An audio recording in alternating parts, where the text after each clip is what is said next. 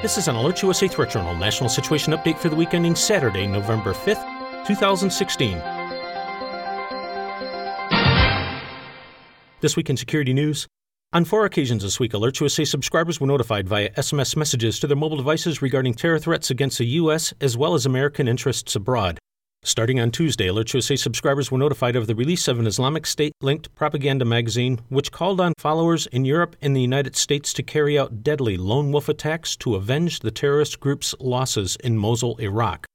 Released in English, Arabic, and French, the publication, entitled Nashir, reminds Muslims worldwide of the privilege they have residing among enemies who live peacefully in their countries.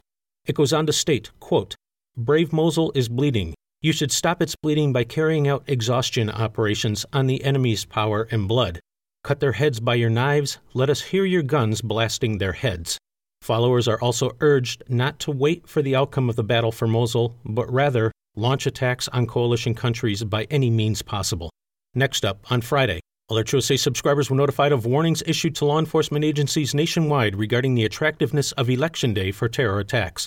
In fact, state and federal agencies have been warning for more than a week of a wide variety of potential threats, including U.S. based supporters of the Islamic State attacking soft targets such as polling places and other election related venues because they are vulnerable, easy to exploit, and involve mass gatherings of people.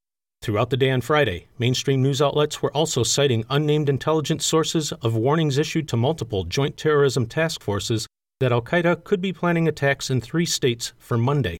According to CBS News, the pre election day targets were thought to be New York, Texas, and Virginia, though no specific targets were mentioned. Further still, schools across America are being closed on Election Day due to safety fears. Given the highly contentious nature of this election cycle and the fact that many municipalities use school facilities as polling places due to the ability to accommodate large crowds, many have canceled classes for the day due to fears of election violence.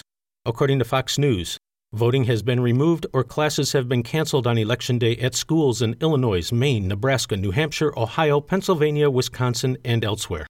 AlertsUSA strongly urges subscribers to not react to these reports in fear, but to get out and vote on Tuesday. Far too much hangs in the balance, and every vote and set of eyes counts.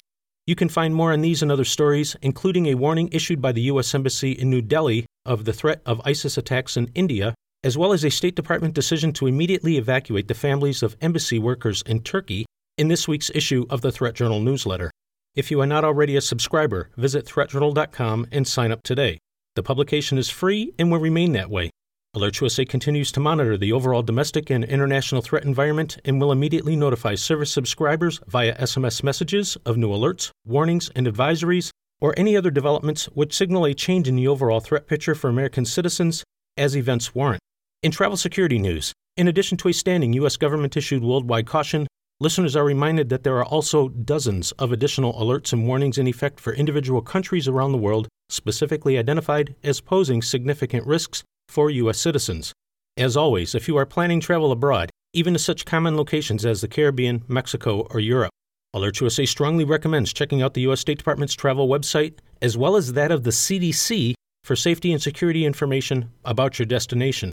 We also recommend visiting the equivalent websites of the Canadian, Australian, and British governments to see the travel guidance that those nations are providing to their citizens, as threats and assessments can and do vary. This has been an AlertsUSA Threat Journal National Situation Update for the week ending Saturday, November 5th, 2016.